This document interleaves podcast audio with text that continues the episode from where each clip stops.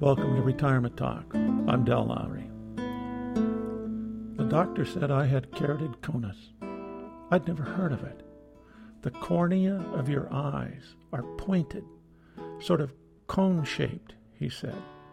Normal corneas are softly rounded.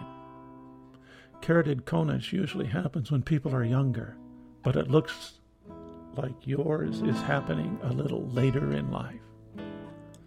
There's no cure, he went on. You'll lose your sight.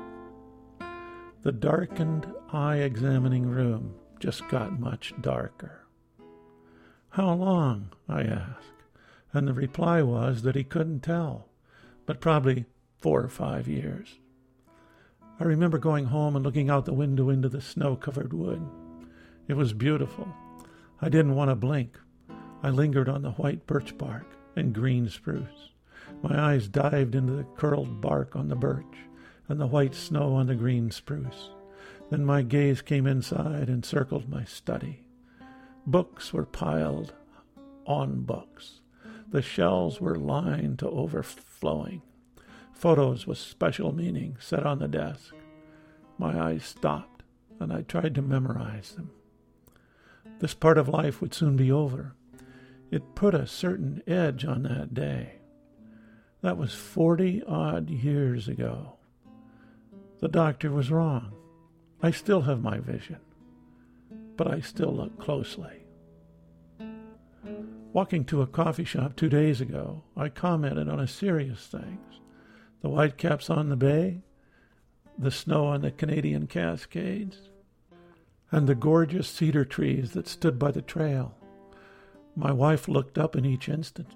She likes to walk with her head down. I like to see where I'm going, she says. Similar stories happen every time we're out.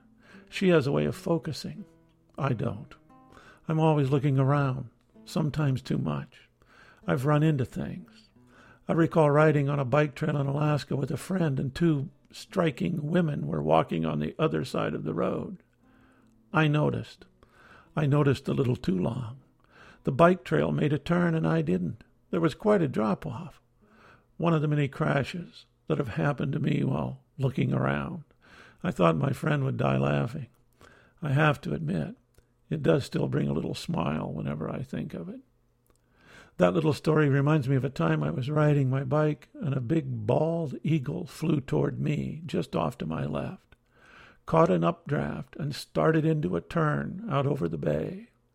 I saw all of this right before I ran into a mailbox. There I was, laying in the road, and the postman pulled up next to me in his truck. You all right? he asked. I was checking my body for injuries and responded, Embarrassed, that's all. Just today, as we walked to a coffee shop in Vancouver, my first comment out the door was to cross the street and walk in the sun. My wife commented, You see everything. Probably another five or six incidences occurred on this 20 minute walk. The window display, the architecturally interesting building, the sign a street person was holding, the music from a busker, and the height of heels a woman was wearing. A friend of mine had a son of college age who got a summer job attaching people to a bungee cord before they jumped off a crane in Durango, Colorado bungee jumping was just becoming a big thing. On his first day of work, he thought it only reasonable if he was to hook himself up as a test to see if he really understood what he was doing. He didn't. His father told me that after his son's death, he and his wife would walk around the neighborhood, and everything looked different. Everything was so precious, so clear, the colors were more intense. The shapes were more pronounced. He said that he has never looked at life again like he did before his son took that plunge. He sees things. Retirement has that advantage. We can slow down. We can even stop. We can stare. We can dwell or spend our time in amazement. That's what my grandkids say about me. Grandpa, you're amazed by everything. It is sort of true. it doesn't take much to stop me in my tracks. I tell my wife that the reason I look around so much is genetic.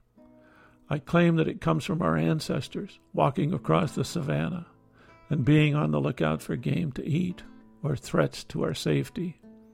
I have no scientific evidence for this, it's just a hunch. I do remember standing on the Serengeti plain one evening as dark closed in, and I heard the hyena howl. I was alone and had walked, stupidly and illegally, out of camp to see the animals and plain in the sunset. It was magical. I saw baboons, giraffes, wildebeest, and zebra. I even ran at the zebra herd on impulse, and they galloped off a few yards across the plain. The dark comes quickly near the equator. The sun is up, and then, in just a few minutes, it's dark. It was so dark that I was surprised when a small flock of Egyptian geese flew over. It seemed too dark for birds to fly. I knew that if I stayed there just a bit longer, I would become the evening meal of some carnivore. Considering the absurdity of life, I thought about it. Then I moved on. Hope is something else that's in our genes. All of our ancestors possessed that gene, as well as the one that told them to look around. Vision is an amazing thing. I may keep bumping into things and occasionally fall off my bike, but part of my retirement has to include pausing to look around. This is Retirement Talk. You can rate and or review this podcast on iTunes. If you have questions, comments, or suggestions, contact Dell at retirementtalk.org.